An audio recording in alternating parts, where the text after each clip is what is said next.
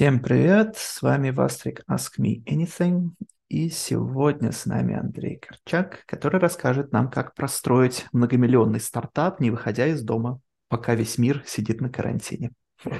Модерировать а, будет Самат. Да. Привет. А, немножко слайдов. Они нужны скорее для меня, чтобы помнить, о чем говорить. Их смотреть не обязательно. А, действительно строим технологическую компанию дома, э, по возможности не выходя никуда, ну, потому что ковид, э, поэтому. А, поехали с самого начала, а, как мы пришли до такой жизни, как это все получилось, и как я вообще оказался в том месте, где оказался. Сперва всегда возникает вопрос, что это за человек и э, чего он добился, почему он говорит на тему, на которую говорит. А, если коротко, я техдир а, в компании Monit сегодня и ее же сооснователь. Это финтех API платформа для других компаний, которые строят приложения. А, на, сегодня это довольно большой бизнес в ранней стадии развития, больше 10 миллионов евро инвестиций. Там какая-то сумма между 10 и 15, но она на самом деле не имеет такого значения, поэтому детали опустим. А, больше 50 человек э, уже в 9 странах, и на данный момент мы все еще планово убыточны, что нормально для венчурных э, компаний, но мы генерируем выручку в несколько сотен тысяч долларов ежеквартально. А, не могу сказать пока ежемесячно, потому что цифра плавает от месяца к месяцу, но за квартал там набегается уже прилично. А, почему вообще э, понесло в стартапы. Э, у многих бывает своя мотивация, кто-то хочет заработать денег, кто-то хочет таким образом э, самовыразиться, кто-то э, хочет доказать что-то либо родителю, либо, либо миру вокруг, у всех свои причины. Я по какой-то причине испытываю иррациональную тягу к разработке технологий, которые делают жизнь людей вокруг лучше, и по возможности а, конечно, это можно заработать денег, но это не, не является ключевой мотивацией. А, Еще технологическое предпринимательство – это а, классный пазл, классный вид занятия, потому что он напрягает самые разные интеллектуальные мышцы, которые у вас есть. То есть нужно понимать и не только технологии, но кучу смежных областей, состояние рынка и много-много еще чего. Поэтому Э, это не надоедает, и занятие этим приносит э, глубокое удовлетворение. А здесь написано слово аспирин. Э, это термин, который пользуются американские венчурные компании часто. Все проекты они делят на два таких больших типа. Это аспиринки и витаминки. Витаминки – это какие-нибудь трекеры медитации, какие-нибудь приложения, которые вам помогают похудеть. То есть они а, классно, когда они есть, но в целом, если их нету, ничего страшного не происходит. Спирин – это уже проекты, которые решают реальные боли у человека, то есть без этого проекта а, существование человека или компании будет а, очень трудным, или, или возникают какие-то операции, которые занимают кучу времени, и какие-то боли, которые надо решать. А, статистически сложилось так, что компании аспиринки, они более успешны, потому что их предложения на рынке сложно игнорировать. По сути, ваша альтернатива – это какие-то страдания и а, какие-то траты времени, денег и усилий лишние. Поэтому а, большинство компаний технологических, которые так или иначе добились больших капитализаций и большой доли рынка, они связаны вот именно с таким решением. Попал в стартапы я далеко не сразу, то есть э, моя карьера начиналась э, в программировании, как э, у многих в этой индустрии, но довольно быстро стало понятно, что это в какой-то степени скучно и не содержит достаточное количество вызовов, ну, лично для меня. Поэтому я прицельно начал копать в индустрию, а, в, в начинающие технологические компании и э, прицельно работал в маленьких компаниях на ранней стадии развития, смотрел, как они работают, как они развиваются а, что там происходит, причем как они работают в самом широком смысле. То есть не только какие-то технологические решения, которые принимаются, но в том числе там, как менеджмент коммуницирует, как э, выстраиваются отношения людей внутри, как принимаются решения, как работают продуктовые аналитики. Это все, если за этим следить, э, можно вытащить очень много информации о том, о том, что происходит. Но мне не очень повезло, проекты, в которых я работал, не стали супер успешными, э, поэтому, когда не получаешь э, много денег и не получаешь какого-то огромного успеха, получаешь опыт, ну, жаловаться тут не на что. А параллельно с этим э, я копался в книгах, каких-то материалах, каких-то интервью, разбирался, как вообще это все, все устроено. Понял, что очень много переменных, и на самом деле запуск технологической компании – это штука, которой нужно готовиться долго, э, которой нужно планировать заранее, много обдумывать, и там очень много факторов, которые зависят от человека, но на поверхности они как будто не видны. Вот. А, тем не менее, шли годы, э, Э, к своей мечте создания какой-то технологической компании с э, большими выручками, большой пользой я не подходил, поэтому в таких случаях, что делают айтишники, они уезжают в Таиланд или на Бали и, ну, или куда-то туда. В принципе, это же я и сделал. Э, вспоминаем книжечку, которую писал про Бали, «Ешь, молись, люби». Ну, в моем случае было, было иначе. Я сидел, размышлял о каких-то вещах, пробовал, писал какие-то прототипы, что-то ресерчил, а, тоже это заняло пару лет, пока в конце концов э, у меня случайно не появилась идея образовательной технологии по обработке естественно, естественных текстов на английском языке, которая и легла уже в основу моего первого проекта. А, первый проект я долго пилил на, на Bootstrap. Это означает, что за счет своей зарплаты и накопления я покрывал все расходы на, э, на все свои эксперименты. А, здесь спасибо разнице между Азией и Европой, там 7 или 8 часов разницы.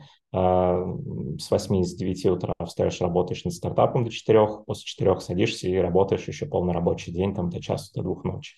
Вот, ну, в таком режиме прошел год, а, много чего получилось сделать, но, тем не менее, не рекомендую такое никому, потому что ощущение после этого тяжелое в организме. После того, как э, на Bootstrap был готов прототип, э, появилась первая компания уже серьезная, официальная, со, со всеми атрибутами стартапа. А для регистрации был выбран Сингапур, потому что при регистрации международных э, проектов с предполагаемым венчурным инвестированием важно выбрать страну с хорошей судебной системой, желательно документооборотом на английском языке или на каком-то популярном языке, или как минимум обилием переводчиков. А, с хорошо развитыми институтами собственности, чтобы там не было никаких рейдерских захватов, каких-то коррупционных схем, потому что в таких юрисдикциях а, очень сложно вести международный венчурный бизнес. Вот Сингапур и Гонконг – это две такие общепринятые юрисдикции в Азии, в которых открывается большинство технологических компаний. Ну, всегда можно вспомнить и Штаты, и Великобританию, и ну, Кипр тоже можно, хотя там есть какая-то репутация страны а, офшора, но тем не менее э, инвесторы в эту юрисдикцию тоже заходят. Вот. Все началось с регистрации компании. Э, без этого нельзя сделать э, ни одного следующего шага, потому что для всех последующих отношений с инвесторами, с клиентами вам уже понадобится как юридическое лицо какие-то счета в банке. Плюс все это создает прозрачность для всех участников, и без прозрачности здесь никуда. А, мне из программиста очень быстро, в течение полугода пришлось переквалифицироваться в режим SEO и понять, что здесь совершенно другой круг обязанностей, совершенно другой образ жизни. А, большая часть времени уходит на разговоры, на встречи с людьми, на какие-то убеждения, на решение операционных задач. А, и очень много времени отъедает поиск инвестиций и investor relations. Мои первые инвестиции были из азиатского синдиката а, ангел-инвесторов. Это богатые топ-менеджеры, предприниматели из индустрии, которые уже заработали много денег, хорошую репутацию. Теперь они хотят, э, может, не столько заработать, сколько э, хорошо провести время с молодыми компаниями и что-то посоветовать, кому-то что-то научить. Вот. Э, и они выписали мне первые чеки, на которые потом все и строилось. А, через 4, компании, через 4 года компанию мы решили закрыть, потому что э, она росла, но недостаточно быстро. Рынок образования, образования в Азии оказался довольно консервативен и уступал э, по числам э, американскому рынку образовательному или европейскому. То есть была какая-то выручка, но там можно было тянуть это очень долго.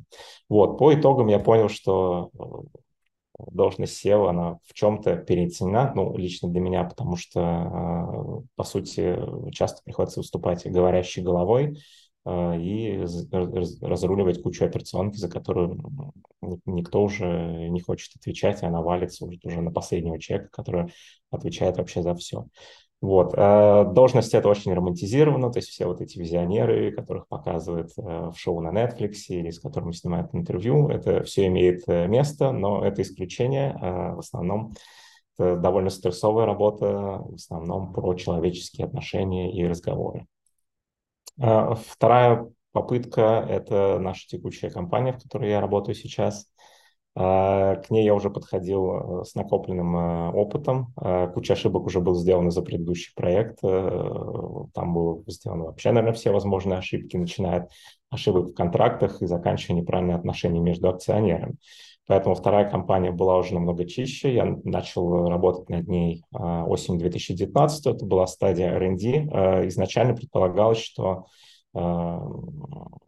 это будет необанк с дополнительными бонусами всякими в Евросоюзе. Хороший необанк нашелся в Германии, называется Solaris Bank. Кстати, очень классный продукт. Это банк, который представляет опишки для других людей и компаний, которые хотят построить свой банк. Мне кажется, таких продуктов на рынке очень мало. Вот. И поэтому таким образом мы привязались к Германии э, в силу того, что начинали с, с, с этих планов, ну а потом уже все отношения начали выстраиваться именно вокруг Германии, поэтому дальше мы по инерции э, ехали вот так вот. И финтех э, весьма консервативная, зарегулированная все еще область, поэтому в ней классно копаться, потому что там очень много легаси, и буквально какие-то точечные изменения могут а, приводить а, к появлению продуктов, которые а, очень сильно снимают боль из других участников рынка. То есть здесь легко создавать э, эти самые аспиринки, о которых мы говорили чуть раньше. А, в этот раз я понял, что какие-то вещи я просто не могу и не хочу делать, поэтому понадобился кофаундер. Это э, человек, который чаще всего является полной противоположностью э, второго участника, ну, если мы говорим о двух. Э, это человек, который должен любить то, что вы э, ненавидите, человек, который должно быть, должно хорошо получаться то, что у вас плохо получается, и человек, который прикроет все ваши слабости. Ну, взаимно вы должны прикрывать э, слабости э, второго человека. Вот в таком тандеме э, шансы на успех значительно повышаются. Кстати, статистически компании с двумя и тремя сооснователями, они оказываются намного более успешные, чем компании с одним или, или четырьмя основателями, например. Вот, у меня появился мой э, коллега Иван, с которым мы работаем до сих пор. Он пришел из э, как раз немецкого необанкинга. И как раз к разгар ковида мы подошли изначальным сетапом, мы поняли, что пора, пора двигаться дальше, то есть начинается полный локдаун, мы сидим по домам, а сетап э, примерно такой, то, что есть денег где-то на полгода вперед э, в кармане, а уже проработаны все планы, какие-то стратегии, уже верифицированы, проанализированы какие-то гипотезы, и теперь нужно работать. Хочу отметить то, что ковид – это, наверное, лучшее то, что из того, что произошло с венчурной индустрией за последние сто лет. А, дело в том, что раньше, до, до ковидные времена, нельзя было, сидя в Европе, например, а, назначить звонок с американским венчурным фондом или американскими клиентами во-первых, они говорили, это не наша география, во-вторых, они говорили, приезжайте лично к нам, в офис, что довольно сложно. Поэтому, если вы делали бизнес в каком-то регионе, вы э, становились э, замкнуты на, на все, что в этом регионе присутствует физически, то есть на фонды, на клиентов, на каких-то партнеров. А многие инвесторы э, ленятся, не любят, не любили расстояние. Например, а, в Кремниевой долине куча инвесторов, но они не инвестируют в проекты, которые, допустим, открыты в Сакраменто. Это примерно час езды от Сан-Франциско. Они говорят, что ну, мы не хотим ездить на встречи совета директоров, мы не хотим общаться. Это, это, это долго, и мы не хотим этим заниматься.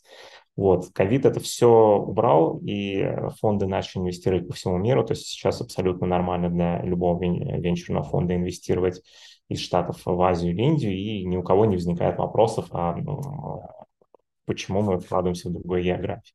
И людей стало просто достать, то есть никто не требует личной встречи, можно писать кому-то на LinkedIn, сказать, э, мне нравится вашей компании, или я хотел бы с вами поработать, или я видел, что вы делаете такую штуку, расскажите, пожалуйста, как вы делали.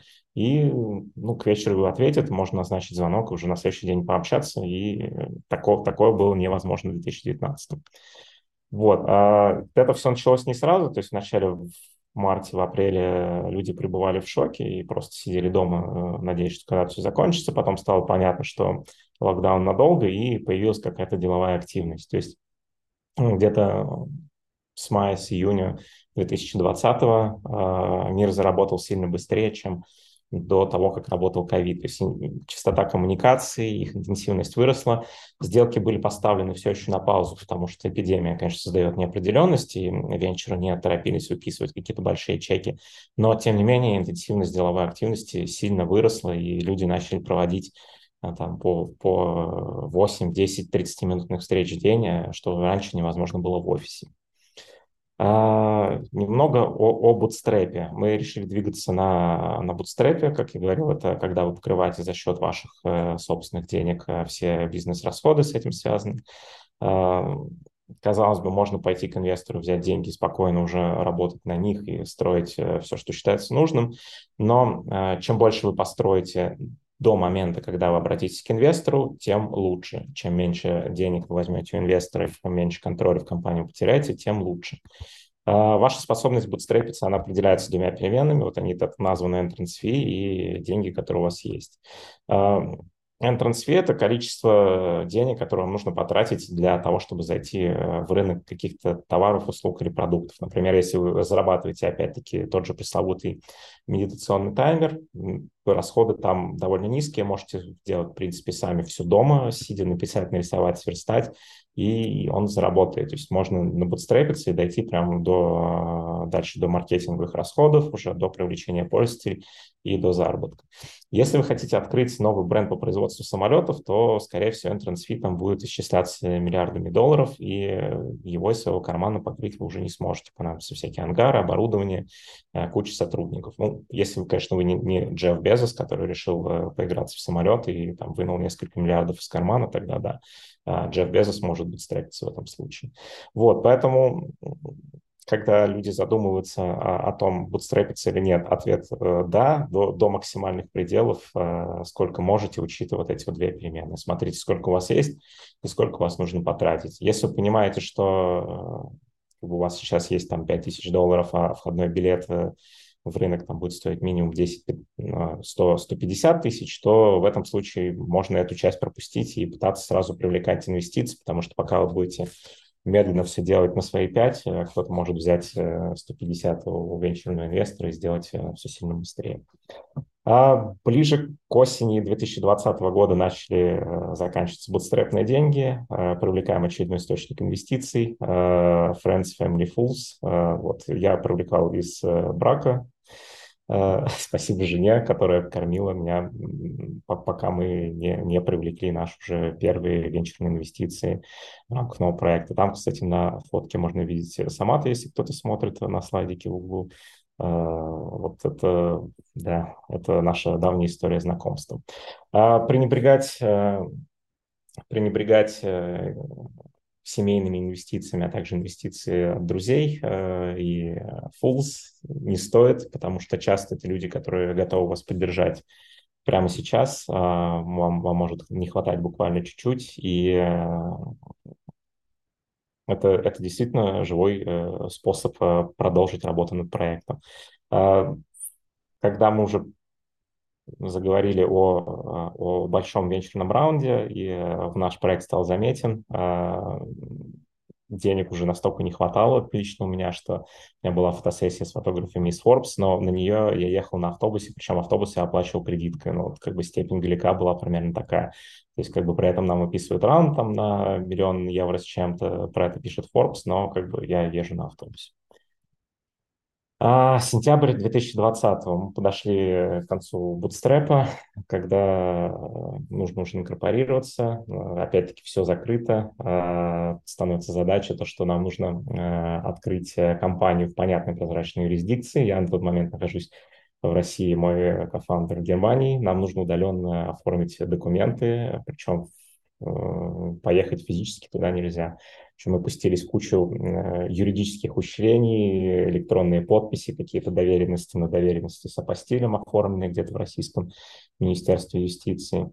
А, в итоге мы зарегистрировали компанию в Германии. А, Германия, несмотря на то, что не ведет язык на, а, не ведет на английском языке документооборот, считается э, вполне хорошей юрисдикцией для инвесторов. Там все в порядке судебной системы и супер дотошная налоговая система, в которой ничего не спрячешь, но он создает при этом огромную прозрачность.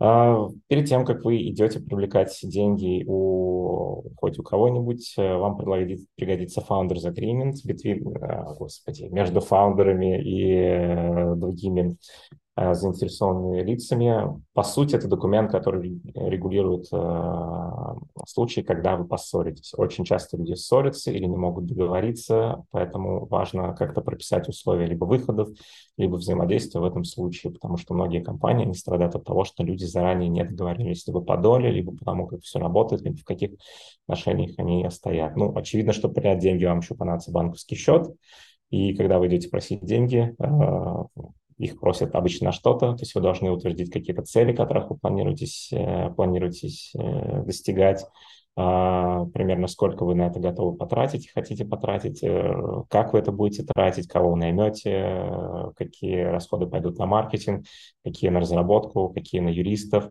Это все нужно готовить. И так называемый дата-рум для инвесторов. Сюда складывают описание интеллектуальной собственности, каких-то алгоритмов, а, также важно поставить на баланс э, компании продукт, который вы произвели, все логотипы, все доменные имена, все картинки. Вы все это отписываете, говорите, что все, что ранее создано на Bootstrap, теперь является собственностью компании, ее активом. Вот, это все складывается в Room и показывается инвесторам. А, для того, чтобы найти наших английских инвесторов, мы э, довольно долго общались э, с топ-менеджерами из, из европейских финансов, а, в итоге мы а, нашли наших первых инвесторов среди топ-менеджеров Deutsche Bank э, и, а, господи, Коммерцбанк немецкий, также несколько директоров европейских финтехов. Всегда лучше брать э, деньги у ангелов, которые профильно связаны с вашей индустрией, потому что они могут кому-то посоветовать, они могут э, вам помочь а, с выходом на каких-то клиентов, и также могут вас предостеречь от каких-то ошибок. Плохой вариант – это просто взять деньги, у кого их много. Хотя, если это поможет двигаться, других вариантов нет, такой вариант тоже можно рассмотреть. Но стремитесь лучше к профильным инвесторам. А, также нужно помнить, что у вас будет кост оформления сделки, потому что, скорее всего, вам придется структурировать а, какие-то отношения между людьми из разных стран. То есть закладывайтесь на это, закладывайтесь как по времени, так и по деньгам. Это, это обычно не дешевое удовольствие. Там счет может идти на десятки тысяч долларов при оформлении таких контрактов. И занимать это может по месяц-два вполне. Поэтому держите в голове, когда привлекаете инвестиции, даже ангельские. А, следующим раундом были венчурные деньги. А, то есть в сентябре мы оформили, а, в сентябре 2020 мы оформили ангельский раунд. Это помогло нам двигаться дальше, закрыть какие-то потребности сиюминутные, которые уже прям горели. А потом мы перешли э, к венчурному инвестированию, параллельно все еще строя, развивая продукт. Венчурные инвестиции, они отличаются от, эм, от ангельских тем, что здесь, как правило, больше чек, потому что вкладывается институциональный инвестор. А там больше экспертизы, больше связи, потому что это люди, которые занимаются инвестированием профессионально, но у вас будет больше геморроя, потому что фонды и институциональные инвесторы тщательно проверяют все документы, копаются во всех контрактах, все проверяют, просят выгрузки с банковского счета, смотрят, э, что были за операции, на что вы тратили деньги, если что-то непонятное, они все уточняют. Э, это все занимает кучу времени. Поэтому держите в голове то, что венчурные деньги – это много и хорошо, но это сильно дольше и сильно гемблинг. А, а поиск инвесторов – это отдельное искусство, оно требует прям огромных воронок, потому что фондов много, и в них нужно загонять э, кучу претендентов на инвестирование, то есть вы отбираете всех, кто вкладывается в ваши географии, в ваши индустрии, смотрите, кто вам понравился, не понравился. С тех, кто понравился, формируете огромный пул и начинаете общаться прям со всеми. На наших э, посевной стадии мы имели воронку где-то 200-250 инвесторов, мы со всеми общались. Это все занимало почти э, полный рабочий день, э, как минимум одного человека, и довольно много времени у меня. Вам очень много раз скажут «нет» по самым разным причинам. А, часто вам не ответят вообще или скажут какие-то, может, даже в чем-то обидные вещи. Это все нормально, потому что не все готовы понять, а, о чем ваш бизнес, о чем у вас проект. Они могут понять вас неправильно, а, они могут э, не захотеть разбираться, поэтому абсолютно нормально то, что вам скажут «нет». Но вообще поиск инвестиций – это не про то, сколько раз э, вам скажут «нет», это про то, что вам один раз сказали «да». А, мы получили первый термшит от инвестора по условиям сделки. А, мы от него отказались ввиду условий, но мы использовали для того, чтобы пойти потом к другому инвестору, который нам уже нравился, показать термшит, сказать, что смотрите, в нашей компании есть интерес, не хотите ли вы вложиться вот, э, в каких-нибудь более интересных условиях. Прием сработал, мы получили инвесторов, которые хотели, но в итоге это все заняло довольно много времени, и вот мы начали Э, в конце осени 2020-го. Полностью мы подписали раунд, получили деньги на счет только где-то вот к концу февраля 2021 это все еще ковид, это все еще делается очень сложно. То есть э, я говорю, что мы там все подписали, получили на счет. На самом деле это все делалось, опять-таки, через э, обходные пути, какими-то с доверенностями, э, с юристами или с электронными подписями. Но один раз мне пришлось э, все-таки поехать в Берлин. Э, визы никому не давали, мне сделать какие-то рекомендательные письма. Э, перелет Москва-Берлин занимал 9 часов, потому что вначале нужно было лететь в Турцию, там сидеть 2 э, часа, потом лететь обратно наверх, на север. Но, тем не менее, все получилось. После того, как э, вы привлекли деньги, на самом деле начинаются проблемы, потому что мало того, что у вас куча работы, теперь вы еще должны э, про это кому-то объяснять, отчитываться и рассказывать, что происходит.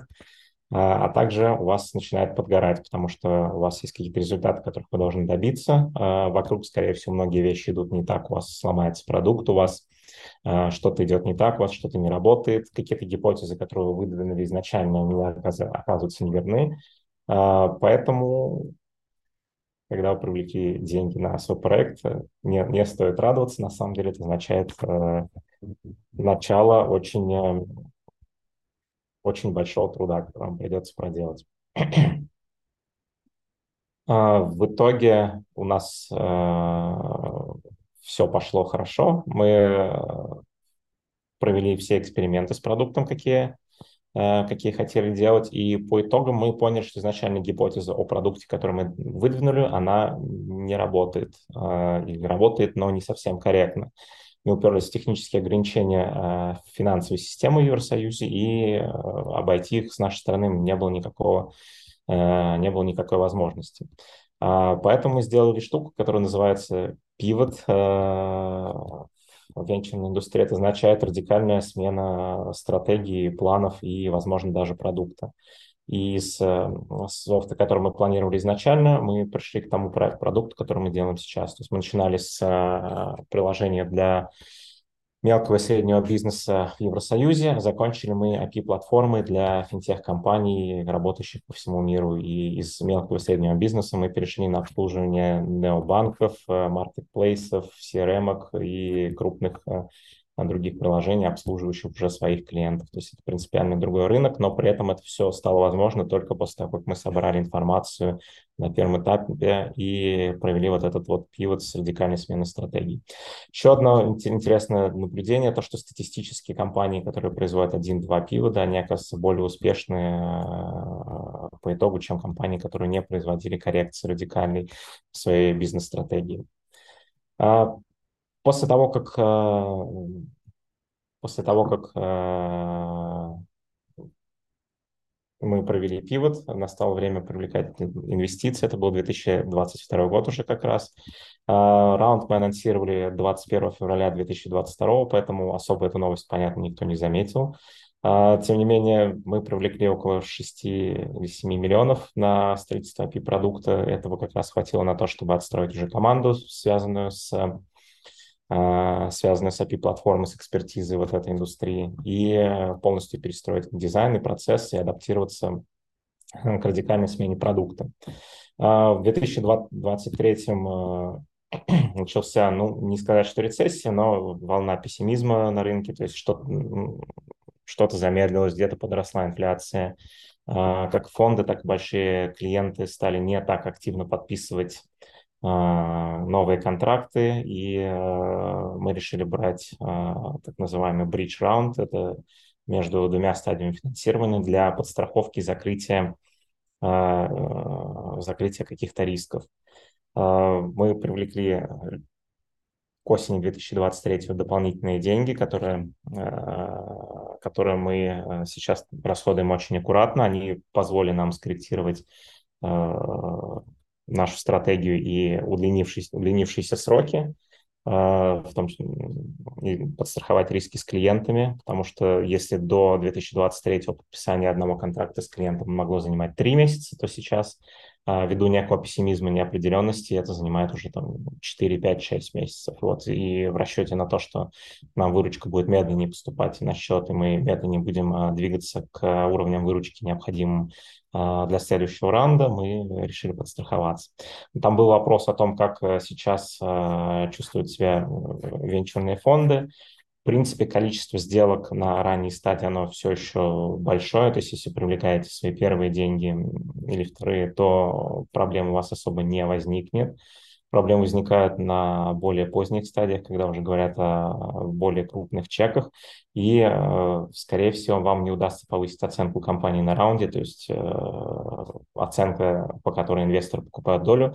И, скажем так, если в начале 2023 вы привлеклись там по оценке 20-30 миллионов э, долларов, то, скорее всего, к середине оценка будет примерно такой же. Инвесторы новые предпочтут ее не поднимать и предпочтут э, доложить вашу компанию денег по текущей оценке. Но, тем не менее, все возможно. Если у вас есть продукт, если у вас есть какие-то хорошие метрики, это все, все будет работать, и средства вы сейчас привлечете. А, Пара слов о том, что пришлось поменять э, в жизни для того, чтобы заниматься технологическим предпринимательством из карьеры программиста и э, какие скиллы пришлось отрастить. Э, есть бесценная книга, называется Personal MBA на русском, она вышла под названием «Сам себе MBA». А, обычно с таким названием выходят очень плохие книги, это не тот случай, это действительно, когда она того стоит, она расскажет вам примерно э, во всех базовых вещах, которые вам нужно знать э, при ведении технологического бизнеса. А, большая часть вашей работы будет э, связана так или иначе с общением с людьми, поэтому придется прицельно отращивать какие-то скиллы, связанные с общением с другими людьми, а, понимать, что именно вам говорят и что человек на самом деле хочет сказать, читать какие-то Э, источники обиды, фрустрации или улавливать какое-то недопонимание, это все очень пригодится как в работе с вашей собственной командой, так и с, при работе с э, внешними людьми. А, придется вникнуть э, в вазы маркетинга, пиара, SMM, хотя бы понимать, откуда вы берете клиентов, как они генерируются, сколько это стоит. То есть все э, не нужно знать на супер каких-то глубоких уровнях, но надо хотя бы иметь э, общее представление об основных концепциях. Один из самых важных скиллов – это ваше стратегическое планирование, умение видеть будущее в мире, как-то его оценивать на, на 5-10 лет вперед – удерживать в голове сложные системы со многими переменными, как-то отсекать э, лишние переменные в нем, видеть, э, видеть какие-то паттерны и э, не, не впадать в когнитивные искажения, то есть принимать верные решения, несмотря на, на, на то, что иногда вам будет хотеться сделать приятное решение для себя, но нужно будет уметь делать правильное решение.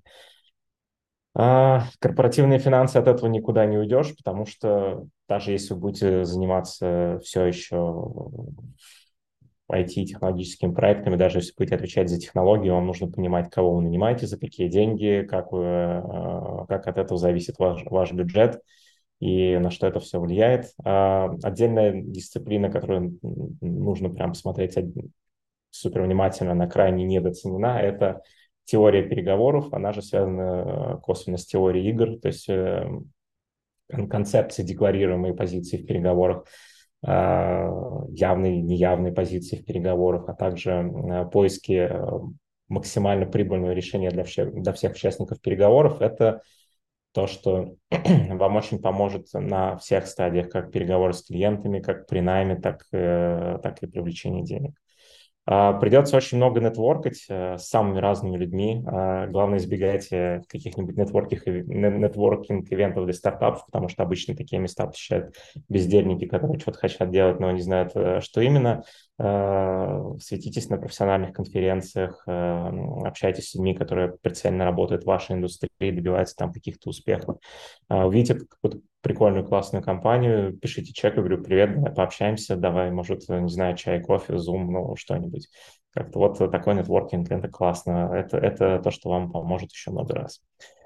А, из менее очевидных вещей, паблик спикинг, скорее всего, вам придется говорить э, перед инвесторами, перед сотрудниками, перед э, разными людьми, читать доклады на конференциях, без этого не обойтись. Э, нарративный дизайн, э, стартапы на ранних стадиях, они существуют в основном у вас в голове. А, для других людей э, у них совершенно другая реальность, и то, что вы построили себе в голове, э, они увидеть не смогут. Поэтому а, важно уметь э, погрузить всех, с кем вы работаете, вот в эту вселенную, в этот проект, который вы себя держите в фантазиях, и так, чтобы люди могли разделить с вами ваши цели, также ваше понимание того, куда вы все двигаете. Ну, презентация тут понятный скилл. А, отдельный вопрос, э, если заниматься всем этим, ну, например, э, когда ты занимался программированием, нужно, нужно ли все еще программировать, если ты хочешь быть техдиром э, в своем проекте? Ответ – да, но немного. А, почему да? Потому что а, если вы все еще вручную рабо- руками работаете над задачами, над которыми работает ваша техническая команда, вы намного лучше понимаете свой продукт и также скорость создания э, фичей в нем, а также как его поддерживать и хорошо ли он вообще устроен внутри. Если вы на это все смотрите как менеджер, вы эту информацию не получите, а люди ее не смогут вам передать на словах. Поэтому, если вы э, приходите в, там, в технологическую компанию, занимаетесь э, там, все еще, там, не знаю, 10% времени какой-то пайкой, я не знаю, написанием какого-то кода, какими-то ресерчами, это прям супер, э, супер важно для, для будущего проекта. Вот, и развлекательный слайдец – это эмблема нашей компании, команд внутри. Мы используем талисманчик собаку Шибаина, называем все а, команды по разным горам, и есть какие-то референсы э, на, на каждой эмблеме, а, что эта команда делает. У нас э, команды, обрабатывающие входящие и исходящие документы, стрелочка, вот Агунг занимается QA, там, баг-жучок – а, Арарат у нас, ну, просто парни были из Армении, поэтому почему бы и нет. А, Эрибу занимается платежами, там он собака с пингвином перекладывает деньги. А, Рарайма – это столовая гора, на которой очень сложно забраться. У нее ответственные стены высотой почти с километр. Это команда security. У нас команда технических писателей из Бразилии, поэтому небольшой референс туда. И К2 – это совет тем лидов, некий управляющий орган. Вот, но это так э, для привлечения внимания. Но со слайдами у нас все. Э, любимый талисманчик нашей платежной команды, нашего, э, наших продукт-менеджеров. У них внутренний слоган, несмотря на то, что они говорят на русском. Такое. Вот, на этом все. Давайте посмотреть вопросы. Спасибо, Андрей. Я распределил вопросы на несколько групп, и те вопросы, которые были уже частично отвечены, но все еще интересно, я их переформулирую переформулировал, чтобы они относились к стартапам mm-hmm. вообще. Mm-hmm. давай начнем с а, группы вопросов про а, фаундеров, отношения с фаундерами. А, и начнем с Ивана. Можешь нам чуть-чуть больше рассказать про его бэкграунд? Он работал в финтехе, но это был, были большие компании или тоже стартапы? А мой коллега Иван, он э, учился и работал в Штатах изначально, вот как раз в Кремниевой долине. Там его заразила вот эта вся зараза построения технологичных компаний, причем широко, быстро и с размахом. А потом по семейным причинам он приехал в Германию и принципиально устроился тоже в стартап, чтобы быть поближе к этой движухе. Он работал в немецком необанке Пента, там набрал кучу инфы про финтех, про то, как он э, маркетируется, про то, как он продается. Э, человек с языком без костей, который в состоянии провести, там, не знаю, 12 часов встреч, э, сидеть с этим, с бюджетами, с финансами, и при этом абсолютно от этого не утомиться, я такие вещи делать не могу, поэтому мы тут э, супер друг друга дополняем. Это человек с очень большим оптимизмом и неспособностью слышать слово «нет», Поэтому какие-то вещи, которые я не стал бы делать ввиду своей природной осторожности, просто говорит, давай сделаем, и как бы часто не получаются, потому что а, он настолько накачивает их оптимизмом и уверенностью в том, что это все сделается, что это все сделается, что у нас действительно это получается. Поэтому важен партнер, с которым будете работать. Прям не, не берите, кого попало. Лучше работать в одиночку, чем, чем взять, кого попало. Э, спасибо. Был вопрос про то, как вы распределяли обязанности, и э, из э, твоего предыдущего ответа стало понятно, что Ивана чуть получше с коммуникацией. Он поэтому стал CEO? А, ну, во-первых, да, потому что обязанность SEO – это много говорить, а во-вторых, как бы из, из серединки презентации там было видно, что я эту должность не хочу, потому что мне супер не понравилось, я понял, что это вообще не мое, поэтому э, здесь мы очень сошлись, как бы он хочет и может, я не хочу и да не очень-то могу, наверное. А как вы распределяли доли? А, ну, поскольку я уже э, варился в, раз... в стартапах до этого, у меня было какое-то представление о том, как обычно это делается. Обычно SEO должен иметь э, больше, потому что ну, перед инвесторами отвечает один человек. Они привыкли видеть, что есть один э, мажоритарный акционер, который держит большую часть, поэтому я просто сказал, ты забираешь больше, потому что это твоя ответственность, потому что это выглядит логично, и э, как бы тут мы тоже сошлись. Э, ну, как бы нужно, нужно уметь э, не, не настаивать на каких-то цифрах, потому что в итоге, как бы там ни, служи, не сложилось, это будет совместный успех всех фаундеров, и успех либо придут все, либо никто. Спасибо. Давай перейдем к вопросам про отношения с инвесторами. А, я перефразирую этот вопрос, а, потому что ты уже частично ответил на него в ходе презентации. Mm-hmm. Самые ранние, самые первые инвестиции в стартап, а, они же известны как пассивные. Под них достаточно только идеи или нужно показать какой-то прототип? Это все зависит э, от, от, э, от инвестора и от э, того, с кем вы работаете. Потому что, например, вы приходите привлекать деньги, у вас какой-нибудь потрясающий трек-рекорд в индустрии, вы там работали 15 лет, у вас огромные послужные списки с, за спиной с каким-то выдающимся результатом. И в этом случае вы приходите к какому-то человеку, который уже вас знает, и вы просто говорите ему, слушайте, у меня классная идея, я хочу сделать, и в этом случае достаточно будет PowerPoint или вообще просто э, своего, обозначить свое желание, что э, хочется что-то делать. А чем меньше вас знают, э, чем меньше, чем короче трек-рекорд за спиной, чем сложнее, неочевиднее идея, тем больше нужно предоставить. Но опять-таки вопрос личных взаимоотношений. То есть все, пожалуй, если, если свести все к одной переменной, это исключительно ваша способность убедить в том, что у вас классная штука, и вы с ней можете много зарабатывать. А, спасибо. Был вопрос про то, как вы распределяли доли между а, фаундерами и инвесторами. Наверное, это скорее вопрос про то, как вы а, вместе с инвесторами оценивали компанию и да, да. как вы выбирали процент, который продать и за сколько. Есть э, бенчмарк э, у, у большинства инвесторов на раунде. Вы не должны терять, э, точнее, желательно на раунде терять около 10% от компании, то есть размываться, да. У вас есть 100%, вы, добав, вы добавляете какой-то объем акций еще, у вас общее количество вырастает, и от этого, от этого общего объема 10% должно а, оказаться у инвесторов. В общем, не в среднем 10%, ну, максимум 20%. Если у вас кто-то говорит, что я беру у вас 40% там за э, компанию, это уже очень плохо, это сделает вашу компанию неинвестабельной на, на более поздних стадиях. То есть в целом вот у вас компания увеличивается в стоимости, и вот э, где-то вот э, каждый новый инвестор, который приходит, у него в руках должно оставаться по 10% компании на тот момент. А оценка – это э, чем, чем меньше информации о компании, тем больше это пальцем в небо. Это скорее тоже предмет ваших договоренностей, способности убедить. То есть, если когда у вас возникает э, уже большая ощутимая выручка, там вступают э, финансовые модели в силу, примножается либо выручка за 5 лет, либо за 10 лет, там есть разные модели, но вам, вам это все посчитают, так или иначе оценка будет исходить из выручки.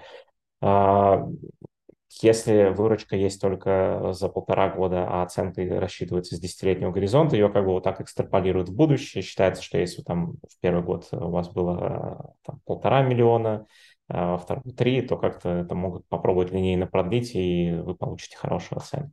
Пока денег нет, это исключительно вопрос э, торга. Ну, я бы сказал, что э, хороший вариант – это либо базовая оценка в миллион, э, за миллион долларов, отдаете 10, от миллиона долларов, и от миллиона долларов вы компании вы даете 10%, получаете 100 тысяч. Это, это часто встречающийся сценарий. Второй часто встречающийся сценарий – это ну, что-то около 300 тысяч и общей оценки в 3 миллиона. То есть вы приходите к инвестору там, с каким-то прототипом, и он не будет говорить, да, это столько стоит, это вот столько стоит, это просто не, некие суммы, вокруг которых люди часто выстраивают коммуникации, которые все знают. А, вопрос в догонку от меня. Будет ли разница эта оценка в зависимости от а, географии? Допустим, тот же самый стартап, который в Евросоюзе стоит 3 миллиона, будет ли он автоматом в США при прочих равных стоить 10 или нет? Это зависит от того, как договоришься, опять-таки. Но есть инвесторы, которые прямо отжимают, они хотят дать оценку пониже. Есть инвесторы, которые сильно нацелены в будущее, и они понимают, что ну, выкручивать вам э, руки прямо сейчас и пытаться отжать вас э, где-то, где-то как-то на чем-то особо смысла нет, потому что чем комфортнее будете чувствовать э, на горизонте в 5-7 лет, э, тем, тем лучше для всех. Поэтому э, выкручивание рук – это скорее признак не очень хорошего инвестора будет. Поэтому, ну да, вполне, если это в Европе было 3 миллиона, оно может стоить и в США 3 миллиона. То есть какой-то разницы не будет. Спасибо. А следующий вопрос будет про убыточность, как долго стартап может быть планово убыточным и как выбирать между экспансией или выходом на безубыточность? А, ну, обычно вы делаете какое-то финансовое моделирование, и оно показывает, э, что будет происходить там на горизонте от 5-7 лет. Вполне возможна ситуация, когда вы э, там, первые 3-4 года полностью вкладываетесь в развитие каких-то ключевых технологий, и э, там очень маленькие чеки от клиентов, там может быть довольно большая убыточность, но вы объясняете это, это тем, что э, четвертый год вы релизите основные свои продукты, которые уже, которые уже будут завоевывать рынок, и там уже начинает начинается взрывной рост выручки. Не самая хорошая картинка, потому что все-таки показывать более какой-то линейный рост, но она, тем не менее, тоже допустима. А, ну, больше такие ожидания, что на, на пассивных инвестициях вы создаете какой-то костяк технологий, э, на которых вы обкатываете основные гипотезы. Э, если вы делаете это в супер мелком масштабе, это может быть предпассивная, так называемая пресид, это тоже допустимо. Э, к серии А вам уже нужно подойти к какой-то с хорошей выручкой, и там уже 500 ну, тысяч, миллион тысяч долларов господи, миллион, миллион долларов э, в год, это уже такие цифры, которые э, народ ожидает увидеть на серии А, но при этом вы все равно еще можете быть убыточными. То есть сам, э, к серии А важно показать сам traction, сам наличие клиентов и то, что вам активно платят за это. Но 3-4 года там какой-то вот еще убыточности, да там даже и 5 лет э, вполне можно терпеть. Э, давайте вспомним тот же Uber, который был э, убыточен много-много-много лет. Я, кстати, не уверен, что он сейчас прибылен. Поэтому все зависит от модели, но чем раньше вы покажете traction, тем лучше. Чем быстрее вы начнете получать деньги на счет от клиентов, тем тоже лучше. Э, дальнейший э, рост, он показывает ваши перспективы, но не является прямо определяющим э, фактором для инвесторов. Спасибо. А из слайдов мы узнали, что а, эпидемия ковида сделала инвесторов чуть гибче в плане географии, стало легче проводить созвоны вместо того, чтобы физически быть представленным. А вот как на инвесторов повлияла нынешняя экономическая рецессия? Стало ли сложнее получать деньги, стало ли сложнее закладывать большие мультиплееры? А, деньги стало сложнее получать э, тем, у кого продукты со спорным трекшеном. То есть если э, ну, вы что-то сделали, там недостаточно видно, что хорошо, очевидно, что хорошо и что все работает, то, скорее всего, в деньгах могут отказать или даже предложить down round. Вот в этих случаях, э, да, будут проблемы. Если все как-то хорошо, у вас устойчивый traction, и вы добиваетесь заявленных результатов, то э, разговаривать можно, и, скорее всего, ну, вам может предложить похуже условия, похуже чек, но вам его предложат. Э, в, эти, в этот год было много сокращений, кто-то увольнял там по 30% штатов, это все еще длится, Потом видели сокращение в Гугле, в Фейсбуке, в Страйпе, там больших, больших игроков. Примерно такая же участь с ними миновала стартапов, у них все, все намного хуже с деньгами. Вот, но это, это во многом происходит то, что стартапы закладывались на какие-то большие мультипликаторы, а дали меньше денег, поэтому пришлось как-то растягивать финансирование или, э, или, или, оптим, или оптимизировать расходы, и отказываться от каких-то планов.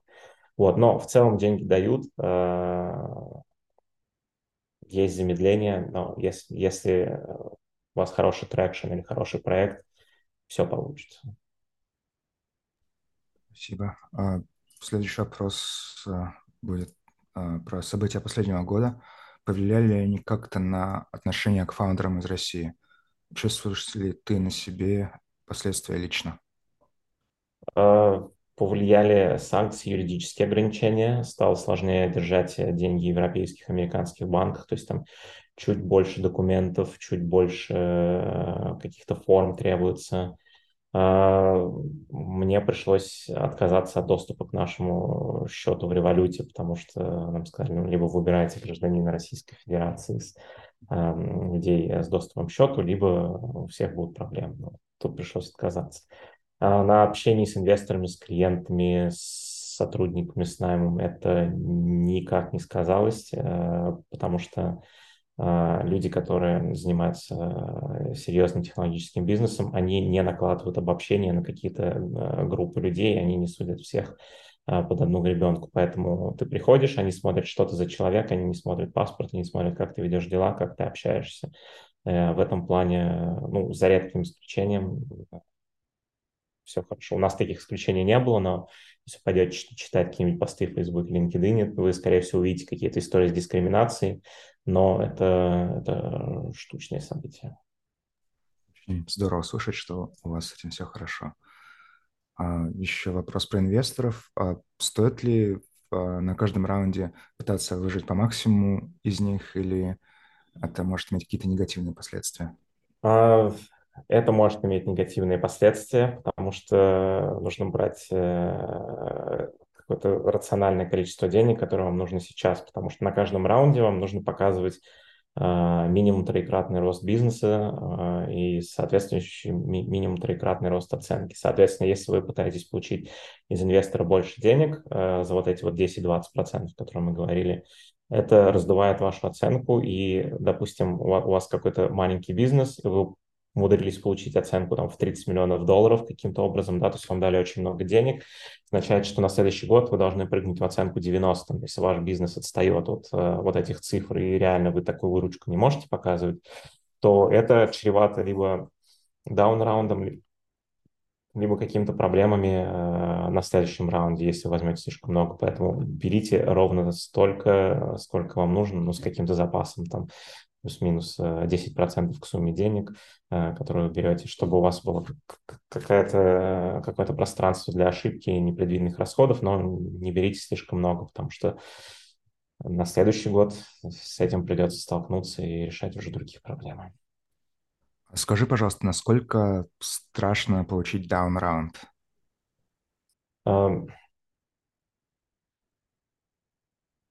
Не знаю сам, э, не знаю людей, которые бы получали. Ну, давайте порассуждаем, что если вы получили, допустим, down round, А, это может вызывать вопросы у инвесторов на следующем раунде, почему такое случилось и что это было, но это все нивелируется хорошим traction, хорошими цифрами, которые вы показываете. И э, в конечном счете, если вы взяли down раунд, но довели свой проект до какой-то логической э, запятой и вышли с ним, не знаю, закрыли там 10 жирных клиентов с большим чеком и пришли с таким трекшеном следующим инвестором, down раунд уже никто не вспомнит. А, вопрос про планирование инвестиций. Как вы планируете свои будущие инвестиции? Какой горизонт планирования? А, идти привлекать э, следующий раунд нужно в момент, когда на банковском счету компании остается э, денег на 6-8 месяцев. Э, и в этот момент начинаете уже оценивать следующие цели, которые будете добиваться и вы идете уже общаться с, а, с инвесторами. Если мы говорим об институциональных инвесторах, скорее всего, у вас должна быть какая-то прогретая воронка, то есть вы уже должны получить какие-то рекомендации на этот момент, и это не должен быть холодный старт. То есть там у вас 8 месяцев бюджетная осечка какая-то, вы идете уже общаться, вы уже пишете инвест-менеджерам, спрашиваете, как дела, у нас тут апдейты, скидываете а, ваши новости за последнее время и уже вступаете в какую-то беседу, потому что а, вот, ну, 2-3 месяца легко может идти на переговоры, потом вам выписывают термшит, а потом где-то месяц-полтора вы сидите с due diligence, то есть у вас ревьюет всю, всю вашу компанию, Э, потом готовятся документы на раунд, э, документы могут просесть месяц-полтора, но вот за, за 6-8 месяцев, если вы привлекаете, ну, за 6, скорее всего, вы впритык э, впритык получите деньги на счет, поэтому лучше за 8. А, если попадете в ситуацию, когда деньги заканчиваются, вы начинаете ерзать, и тут вас могут начать отжимать, потому что вам уже нужны деньги для того, чтобы продолжать исполнение своих планов и строительство продукта, а денег у вас нету, и тут э, вы готовы уже согласиться и на плохой вариант, и не на самую хорошую долю, поэтому здесь э, можно как-то неаккуратно дать инвестору лишние там 2-5%, чего не хотелось бы. Вот в среднем горизонт э, планирования ну, для всех ваших идей э, лет на 5 э, смотреть в будущее хорошо бы и планировать это все сильно заранее. Вот это, кстати, э, вопрос э, к тому, как мы справлялись э, в последний год со всеми кризисами. В принципе, поскольку у нас горизонт планирования пятилетний, у нас поменялись оперативные тактические планы по тому, как именно кого мы нанимаем, в каком порядке, какие фичи мы делаем, как мы тратим деньги, но пятилетний план не пострадал, потому что он находится за горизонтом вот этого вот кризиса уже. Спасибо. Вопросы про инвесторов поступают буквально в прямом эфире. А, вопрос про зарплату. Получаешь ли ты сейчас сам зарплату в стартапе и как а, инвесторы относятся к тому, что фаундеры получают зарплату? А, я получаю зарплату. Это далеко не самая большая зарплата у нас в компании. В общем, фаундеры не получают самые большие зарплаты. А инвесторы относятся положительно, э, потому что это означает, что как бы человек занимается этим full time, это его полноценная работа, у него нет никаких источников дохода, он там чем-то не подрабатывает, то есть все внимание у меня уделено исключительно одной вещи, а, и как бы я получаю за эту зарплату. Скорее вопросы, как бы, если у тебя много денег, зачем тебе инвесторы, и тебе даже зарплата не нужна. Скорее вопрос, э, как бы, может, у тебя плохая идея, и как бы ты не готов рискнуть своими деньгами, и поэтому ты хочешь поиграться с инвесторскими, тут скорее вот так вот, ну, зарплата у фаундеров – это нормальное явление, ненормальное, когда покупаете за счет компании какой-нибудь э, Porsche, летаете э, джетами и садите деньгами, ну, тут, конечно, будут вопросы. Как бы какая-то зарплата в рынке э, не самый, плюс не самая высокая компания, ни у кого никогда не вызывает вопрос. Скажи, ты когда-нибудь рассматривал возможность участия в стартап-акселераторах и что ты вообще про них можешь рассказать? Я проходил э, со своей первой компанией через стартап-акселератор. Это был э, австралийский акселератор в Сингапуре. Э, мне повезло, это было здорово и хорошо. В целом акселераторы нужно отбирать очень очень тщательно, там очень много кого-то булшита, очень много случайных людей, поэтому, ну, Y Combinator, да, там, там 500 Startups, да, там Techstars, окей, может быть, смотрите. А, какие-то региональные акселераторы, собранные э, людьми без трека-рекорда и э, с непонятными деньгами, скорее всего, нет, потому что мутный инвестор непонятный отпугнет уже следующих, кто придет за ним. Поэтому как бы принципиально ничего плохого этом нету. Э, но очень тщательно смотрите, что вы отбираете. Ни в коем случае никаких акселераторов, которые не дают денег или требуют, э, требуют денег за участие. То есть акселератор должен вам дать какие-то ресурсы, должен вас проинвестировать, дать вам знания и э, не забрать у вас, а наоборот сделать ваши шансы на успех выше. Спасибо. Давай перейдем к следующему блоку вопросов. Он будет про операционную деятельность, отношения с сотрудниками стартапа, и очень много вопросов задали про тестирование гипотез. Как okay. их тестировать, когда вообще ничего еще нету, нужно ли делать для этого лендинг, а, и как валидировать спрос. Расскажи нам, пожалуйста, про это. А, ну, тут классик, наверное, продукт менеджер все знают лучше меня. Это интервью. Проверка того, что ваше предложение пользуется спросом через трафик, то есть, да, сделать лендинг э, накачка, э, лендинг трафиком и смотреть, э, смотреть, как на это все реагирует. А, самое классное это, это предоплата, то есть когда вы спрашиваете людей, готовы ли они пользоваться продуктом, там, если он выйдет там, через, через два года, ну, в принципе, сказать «да» ничего не стоит. Когда вы говорите, готовы ли пользоваться продуктом и вот заплатить за него прямо сейчас 10 баксов, ну, тут то вы, скорее всего, увидите реальные цифры. Но если нет вообще ничего, и вы оперируете на B2B рынке, то да, тут общение с непосредственно вашими э, клиентами потенциальными. Если вы оперируете на B2C, ну, постараться проверять интерес, какие-то анонсы, какой-то трафик, смотреть, э, как на это реагируют люди. Э, проверять можно, вы не увидите полную картину, то есть там будут какие-то сильные искажения, там 20-30% туда-сюда, потому что это все-таки слова, это просто какой-то клик по рекламе где-то в инете, но тем не менее, а, если это совсем не пользуется спросом или пользуется очень мало, вы это считаете, и у вас будет возможность как-то скорректироваться. Спасибо. А, финтек – это уже достаточно устоявшийся рынок а, с большим количеством участников. Как вы дифференцировали себя от конкурентов? Э, мы лезли в вещи, которые э, не были массовыми на, на тот момент на рынке. То есть все начиналось... Э, мы изначально хотели необанк, как я сказал. Потом мы поняли, что необанков уже очень много, и компании, которые дают банковский счет, карточку и какое-то красивое приложение к нему, ну, уже слишком дофига. Поэтому мы начали работать э, с open банкингом европейским, так называемый PSD2 протокол, который позволяет через э, специальные вызовы опишечные попасть в любой банк и извне управлять там платежами и данными. Вот, такого на рынке не было, и мы начали копать в эту сторону. То было, но не очень много. Э, тут надо отметить то, что если э, у вас есть какая-то идея в голове, но она нигде не обсуждается, ее никто не делает вообще, то, возможно, идея плохая, и, как бы, или она не имеет смысла. То есть самое, вот, э, самое классное, это когда как бы, идея обсуждается, и, может, там есть уже один конкурент или два конкурента, кто собирается в, в эту сторону копать, вот они там что-то делают. Вот, ну, мы нашли какие-то свои свои фишки в финтехе и начали их раскручивать. В итоге мы делаем то, что сейчас там буквально там, пара-тройка компаний в мире делает. А, проблема в том, что не всегда клиенты э, понимают э, сходу, что мы делаем, приходится объяснять. Доходит все хорошо, но тем не менее с порога на это надо тратить время.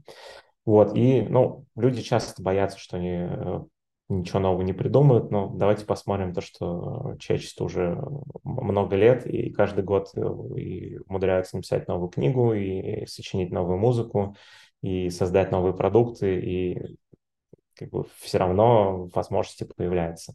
Другое дело то, что там количество каких-то очевидных вещей, оно заканчивается. Но тем не менее, есть, есть очевидные вещи, которые никто не чинит в силу того, что они ну, супер очевидны, они у всех на виду, и никто не думает, что их вообще можно исправить. Такое тоже бывает. Поэтому можно влазить в любую индустрию, просто смотреть на нее свежим взглядом, все равно там найдется что-то, что можно сделать. Спасибо. Следующий вопрос будет про проблемное интервью. Знакомились ты с таким понятием? Проводили ли вы их? И если да, то во время research а или стадии MVP или после? А, этим, если занимались, то продукт-менеджеры, ну,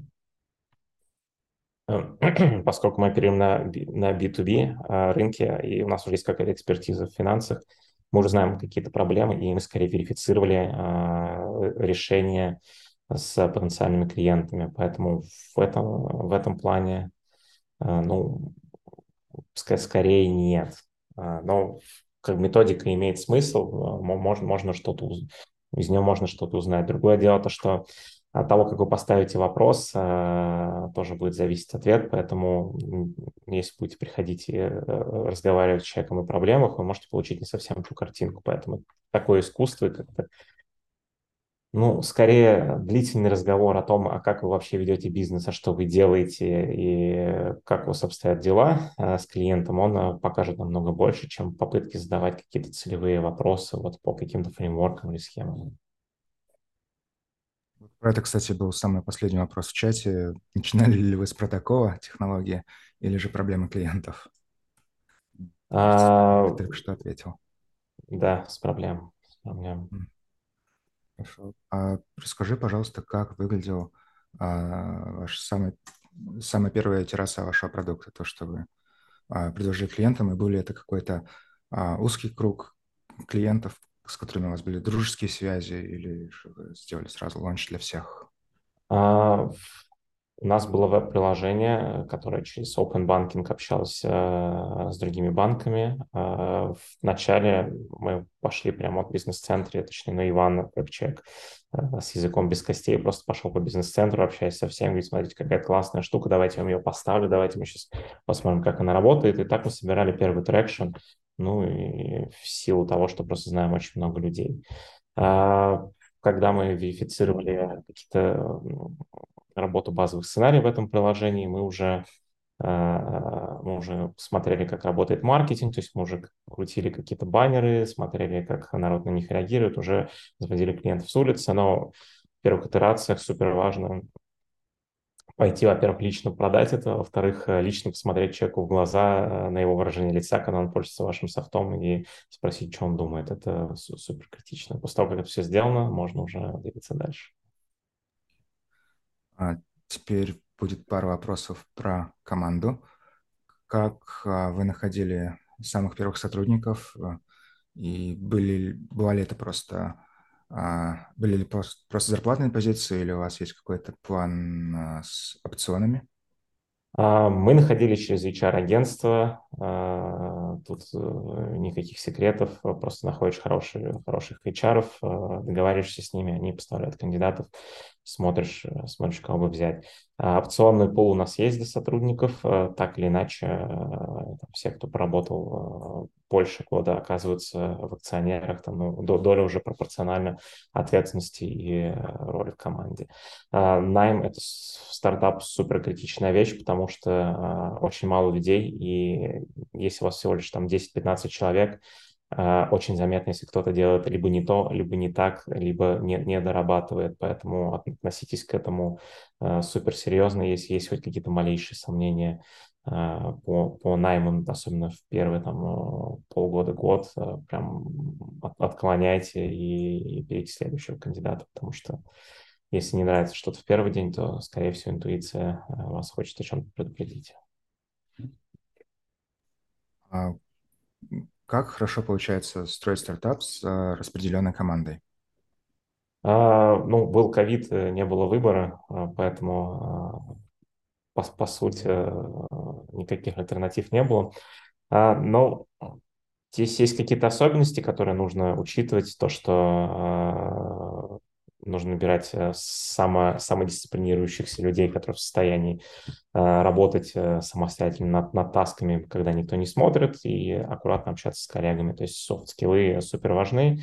Люди, которые достаточно дисциплинированно пользуются всеми удаленными инструментами, там типа Slack, календарь и вот это все, они следуют ритуалам, приходят на встречи, там правильно назначают все вот эти события через календарик, минимизировать эм, общение вживую, чтобы люди не тратили слишком много времени на звонках, но не исключать его полностью, потому что легко впасть другую крайность, когда у вас полностью ремоут команды, у вас какие-то люди просто это текст на экране, вы даже не знаете, кто это, что это. То есть у нас, например, практикуется Team Drink, это когда народ просто включает камеру там из разных э, мест, они там, выпивают в зуме, там что-нибудь обсуждают или празднуют в течение часа, меняются какими-то историями жизни и расходятся. Такое там не очень часто практикуется, но бывает.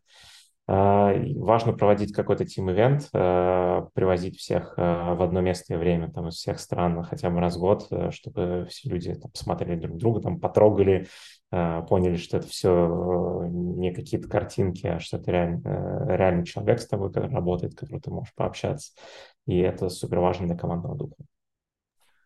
Вопрос лично от меня. Вот тебе и Ивану, допустим, очень хорошо понятно здоровье вашего стартапа. Угу. Как вы доносите эту информацию до всех сотрудников? А, у нас есть демо-дей, э, который пришел из Скрама, да, когда после двухнедельной там, недельной итерации все команды показывают, что у них получилось в разработке, они показывают новые экраны, новые сценарии, новую документацию. Мы расширили демо-дей, у нас презентуются все, начиная от продажников, заканчивая маркетологами, финансовой операционкой, чуть ли не, не парень, который отвечает за офис, он тоже рассказывает, что произошло нового. И таким образом можно получить э, исчерпывающую картину по тому, что происходит. Вот это все записывается, потом презентация выкладывается отдельно, то есть даже если не удалось прийти, можно посмотреть видос или хотя бы пролистать слайды, там будет э, куча полезной информации. Но так или иначе у нас публикуется информация по выручке, по количеству клиентов, это все э, можно смотреть, оно э, анонсируется. И следующий вопрос про метрики. Какие метрики вы отслеживаете и на что еще, кроме метрик, полагаетесь, когда планируете дальнейшее развитие? А, количество клиентов, а, количество физических денег, а, полученных на банковский счет,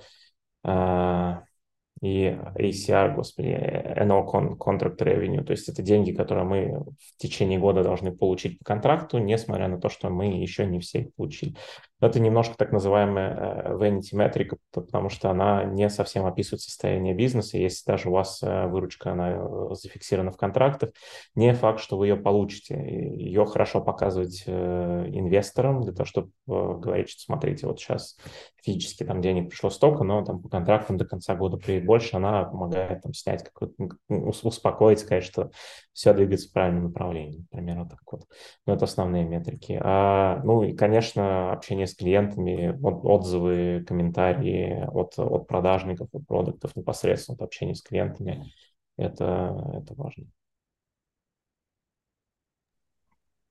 А, а, следующий вопрос про выручку. Можешь рассказать, а из чего состоит ваша выручка или это? Выручка, окей. А, когда, поскольку мы обслуживаем B2B а, рынок, у нас есть э, сетап фи, э, который вносится при подписании контракта, и дальше есть какое-то ежемесячное обслуживание.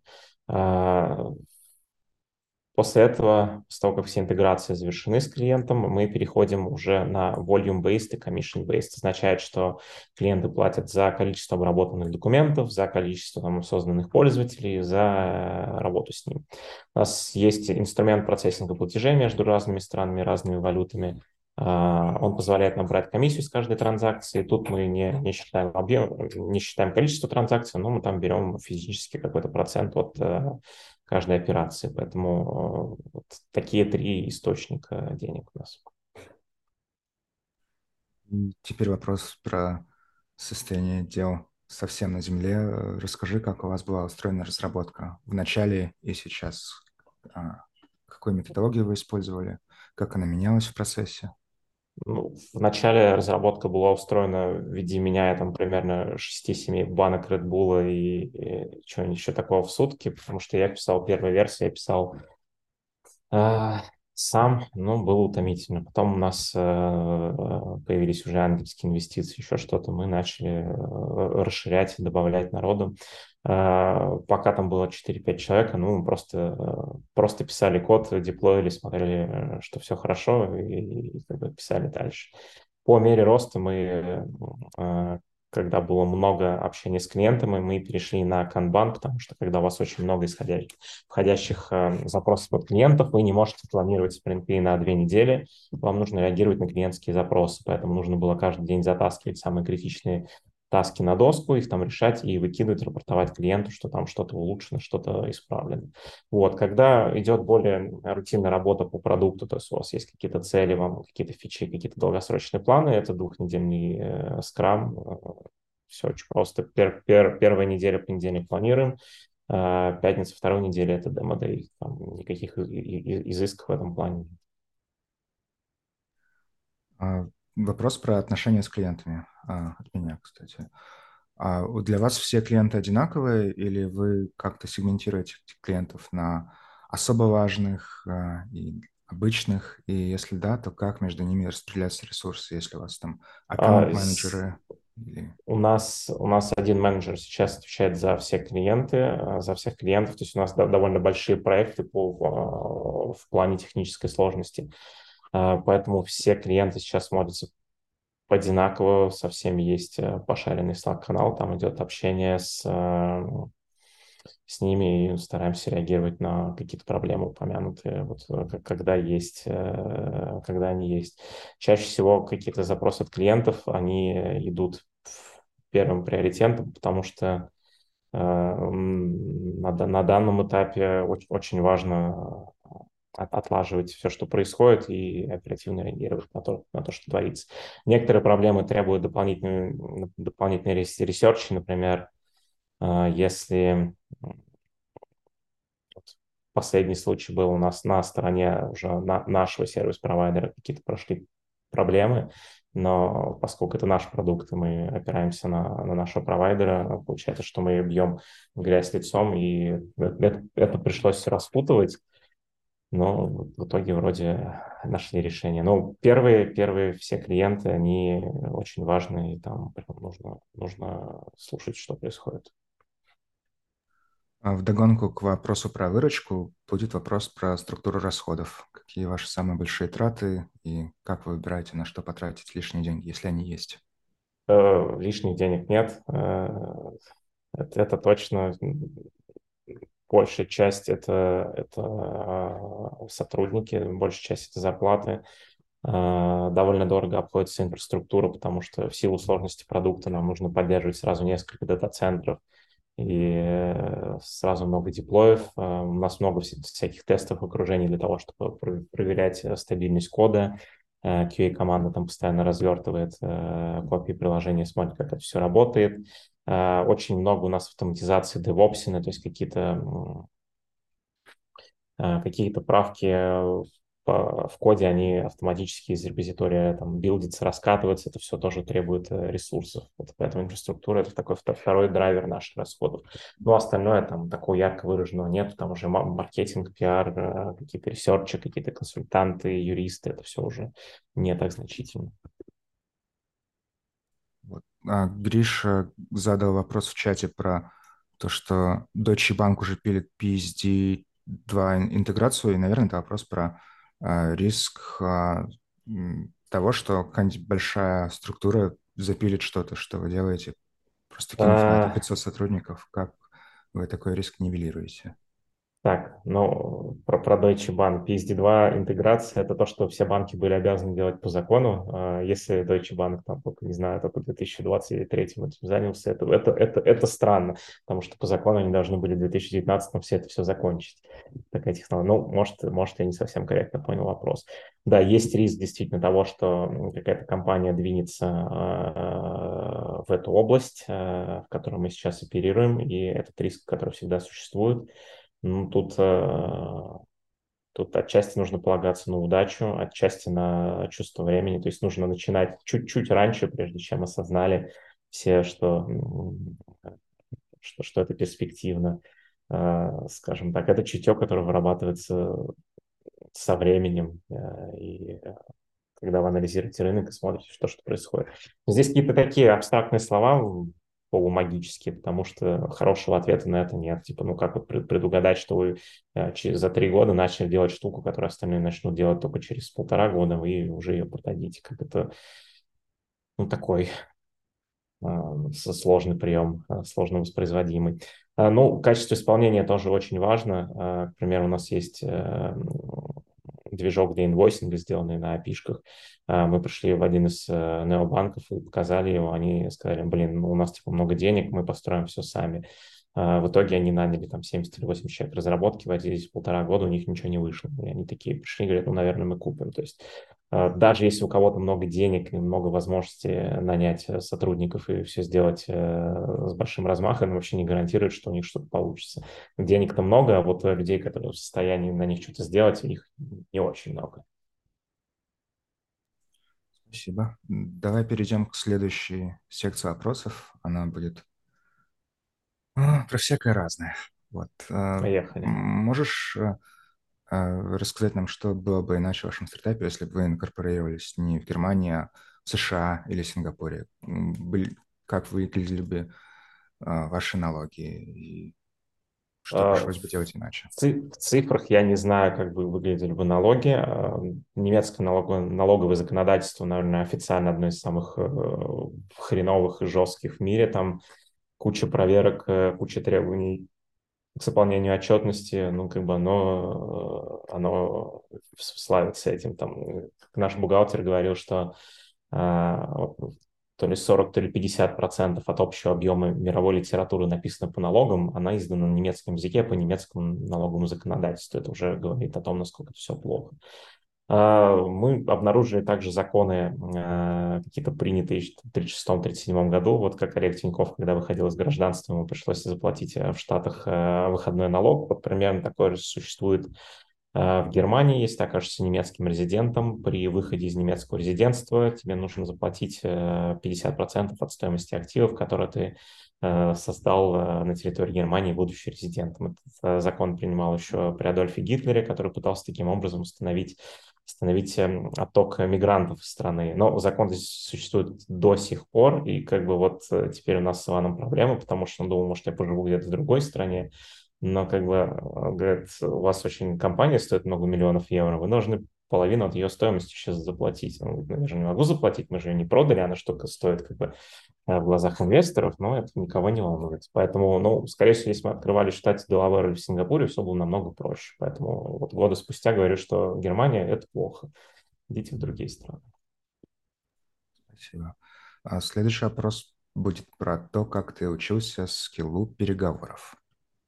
А, есть замечательный курс на Курсере, называется Negotiations Theory, э, какого-то не очень популярного американского университета, но это самый большой популярный курс по теории переговоров. Там классные примеры по поводу торгов э, над квартирой, по поводу того, как были устроены переговоры после шестидневной войны израильской. Короче, там супер классные примеры и очень простые принципы тому, как э, озвучить свою переговорную позицию, как ее отставить и защищать. Там буквально там 4-5 э, правил, которые вы запомните, и они вообще у вас жизнь поменяют э, радикально. Спасибо. А теперь расскажи нам, пожалуйста, как ты справляешься с выгоранием. Ну, выгораю, потом отдыхаю и работаю дальше. Ну, бывает, как мы все люди, иногда бывает, что чего-то не хочется делать. Ну, там важно сделать паузу, отключиться вообще, отложить работу там 3-4 дня э, и, э, и передохнуть. Но вообще такого лучше не допускать, то есть как-то отделить э, работу от э, отдыха, как-то как-то позволять себе расслабиться. То есть сидение там по 24 часа за компом, оно ну, убивает, э, спекает вам мозги. А если вы там занимаетесь каким-нибудь хобби, э, знаю, что-то поделаете вечером на следующий день, э, хорошо поспите там 8, 9, 10 часов, сколько надо, встанете, но все будет намного лучше. Поэтому первое, не выгорать, а если выгорел, то как бы идти отдыхать срочно. Если уже не помогает, ну, как бы проблема уже требует какого-то очень системного решения. Так есть какие-то лайфхаки для фаундеров, как э, взаимодействовать с семьей? Потому что это не работа по найму, все гораздо более непредсказуемое. Э, ну, у меня проблем с этим не было, потому что жена понимает, что я делаю, мне не приходилось объяснять. Э, когда у меня были тяжелые времена, я говорил, что, наверное, надо бросить все и пойти в Сбербанк. Она говорила, что нет, я тебя стукну, и вообще это недопустимо, потому что работать нами успеешь, когда все, все, если что-то пойдет не так, пока получается, иди и делай. Но это стрессово, многие проходили через разводы, многие, э, многие впадают в депрессию, это действительно очень сложно, а, особенно фандрейзинг очень сильно оказывает э, влияние на психику, потому что вас э, возят мордой по столу, критикуют ваш стартап, вашу бизнес-модель, вам говорят нет, и тут многие люди ломаются, поэтому, ну, какого-то способа хорошо через это пройти, наверное, прям рекомендованно нет. Просто не берите это близко к сердцу, но это у всех так происходит, это тяжело. Просто приготовьтесь к тому, что это сложно, и справляйтесь с этим. Спасибо. Следующие два вопроса будут от э, потенциальных фаундеров. А, первый чуть более структурированный, поэтому я начну с него. А, зачитаю дословно. Вопрос. Нашли одну нишу для продукта, где как будто бы есть много решений, но все они выглядят откровенно скверно и уныло. Есть уверенность, что можем сделать лучше, но возникает опасение, что лучше никому не нужно. Как ресерчить такие штуки, а, с учетом того, что это B2B, и что ты вообще думаешь о таких кейсах? И спасибо а, за AMA. Да, пожалуйста. Е, ну, если есть конкуренты и э, у них уже что-то есть, э, надо копаться, надо копаться, почему они зарабатывают деньги. Возможно, э, сложно съехать с их продуктов, возможно, есть какие-то причины.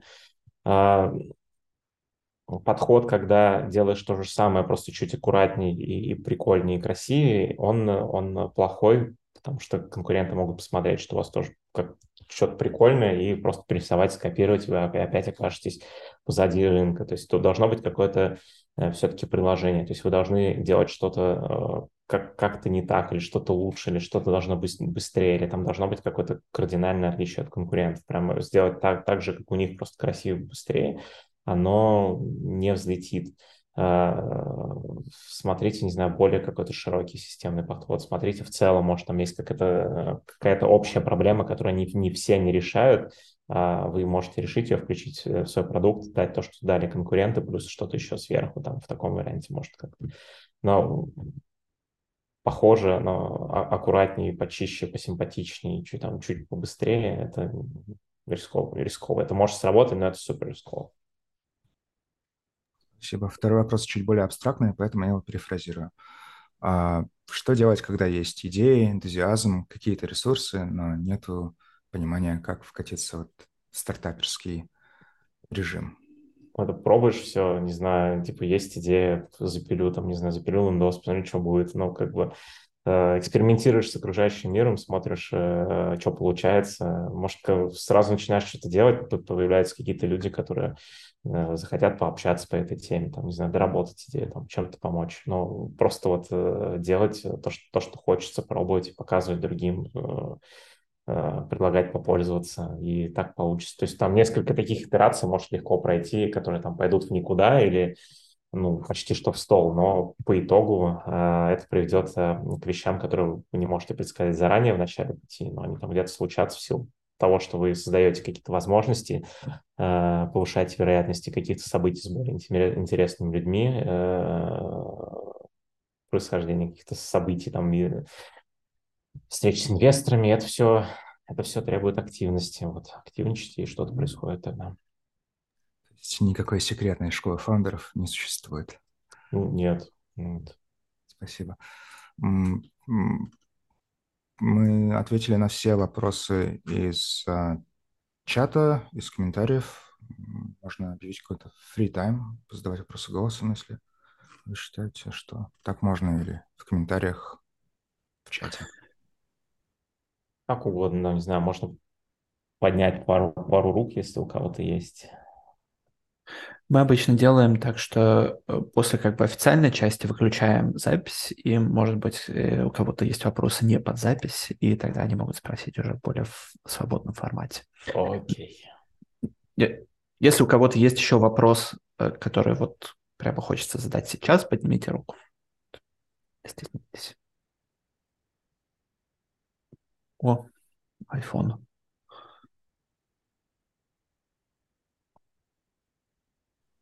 Да, спасибо большое за доклад. А у меня вот такой вопрос. А проще ли получить инвестиции, если ты находишься в Евросоюзе и имеешь ВНЖ здесь, чем без этого? Ну, определенно это упростит э, открытие компании, открытие банковского счета, какие-то процедуры сократится, действительно, да, потому что ну, совсем на удаленке сейчас с юридическими ограничениями это сложно. Ну, да, юридическую сторону облегчит, разговор с инвесторами никак не изменится, потому что, скорее всего, это будет все в Zoom, там, в каком-то Google Meet, эта часть не поменяется.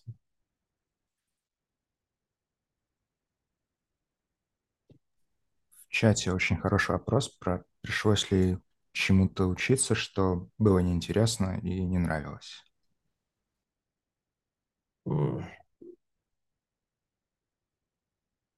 Ну, прям совсем нет. Но тут, э, когда ты понимаешь, э, что у тебя есть большая цель, и для ее достижения нужно, может, освоить какую-то вот эту не очень веселую дисциплину, э, это как раз убирает вот это все ощущение тягомотины от изучения, может, не совсем нужные вещи. Как бы ты четко понимаешь, что ты от этого получишь, зачем это нужно, и все, все получается довольно легко.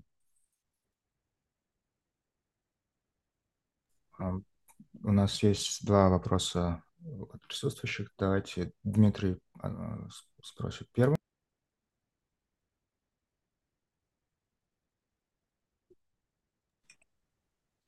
Да, привет. Слышно меня?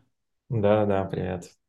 А, да, благодарю, было интересно очень. И вопрос такой вот, собственно, мне куда-то имеет смысл куда-то выдвигаться там. Вот сейчас я пока что в России, да, и а, то есть, чтобы получить инвестиции, именно переехать, допустим, вот в Азию я планирую, да, там, uh-huh. не знаю, в Сингапур там или что там может быть а, еще другое, или это в Европу там или в Америку, вот а, что думаешь на опыте? Име, имеет смысл, потому что это юрисдикция, юрисдикция которая сейчас обходит все по, э, за очень много километров, поэтому даже если там есть какой-то потенциальный риск связаться с какой-то э, непонятной с юридической точки зрения истории, даже если там просто человек сейчас находится и как бы планирует открывать компанию вообще в другом регионе, то лучше все равно выехать тоже чтобы упоминание этих стран сейчас не звучало. Пока что в ближайшие годы, скорее всего, так и будет.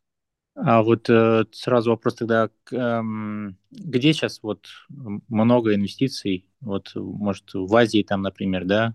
Эм, то есть это Но... Ну, Сингапур, я слышал, да? Там есть еще что-то, какие-то варианты там подобные? А? Э, Гонконг, как ни странно, Джакарта, Индонезии, э, там очень много успешных венчурных компаний, с которыми можно общаться. А вот там Бали, там всякое такое? Нет, нет, нет. Там нет, э, туда, да? туда приезжают уже либо отдыхать, либо расслабляться, либо работать на удаленке. Ага. Да. Приличные Понял, люди да. сюда не, не поедут. А вот там сейчас, например, там какая-нибудь Испания, и, там что-нибудь типа того. А. Можно, ну, как бы, если, если в Европе никто не Или мешает там вообще. уже просто, никто ну, не застой. Да. Там нет такого а... застоя уже такого, знаешь. Нет, тут, э, тут можно привлекать деньги где угодно внутри Европы, потому что удаленка, mm-hmm. можно, можно звонить э, в любую страну и, э, и там уже договариваться. Но само нахождение туловище физически в Европе там поможет, если в случае чего там доехать, может кого-то убедить лично, это уже, уже большой плюс, но как бы это не является определяющим фактором. Mm-hmm. Mm-hmm.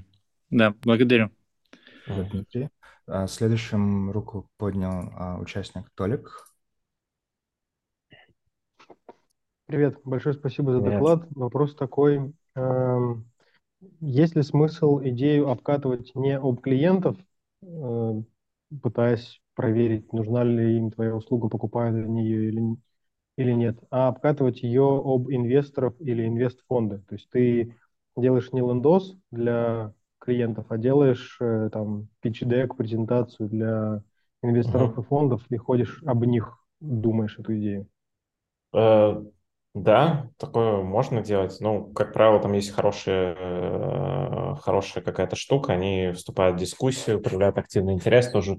Вот этим костным признакам можно э, тоже многое понять. Я не видел, чтобы кто-то кто-то прям так делал, но как бы если там что-то хорошее, они это не упустят и это уже будет э, валидацией некой. Понял, спасибо. А, Стас, пожалуйста, задавай свой вопрос.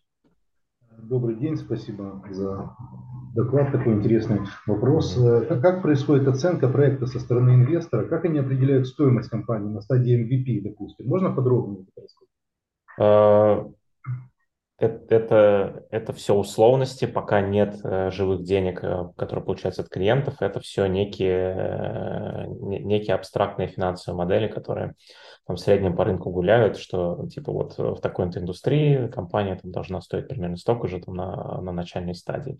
Я уже говорил то, что часто по дефолту компании, которые там существуют э, совсем MVP или только на стадии презентации, присвоится оценка либо в 1 миллион долларов, либо в 3 миллиона долларов. И вот от нее все танцуется. То есть там вообще ничего нет, просто некая такая условность, к которой все привыкли. Вот, ну, предмет договоренности во многом.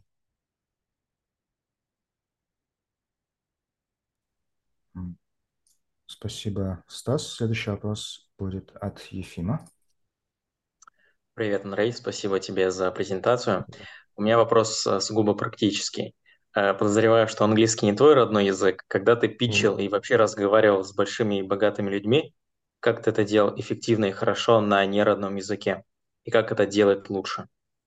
Э, ну, когда я начинал пичить с английским, действительно все было очень плохо. То есть я там готовился, учил какие-то вещи словариком, потом у меня была презентация перед английским синдикатом, и я не очень был готов, но, скорее всего, я выехал на какой-то там энергии, просто показывал, что это очень классная штука, и как бы людям понравилось. Но, тем не менее, это было очень стрессово, потому что э, когда ты находишься в рамках э, весьма ограниченного словарного запаса и пытаешься высказать э, какой-нибудь ответ на весьма нетривиальный вопрос, это ну, вызывает у тебя тихую панику. Поэтому английский должен стать, э, не то что вторым, должен стать первым языком. То есть на нем нужно ввести все заметки, все операционные системы должны быть введены на английском.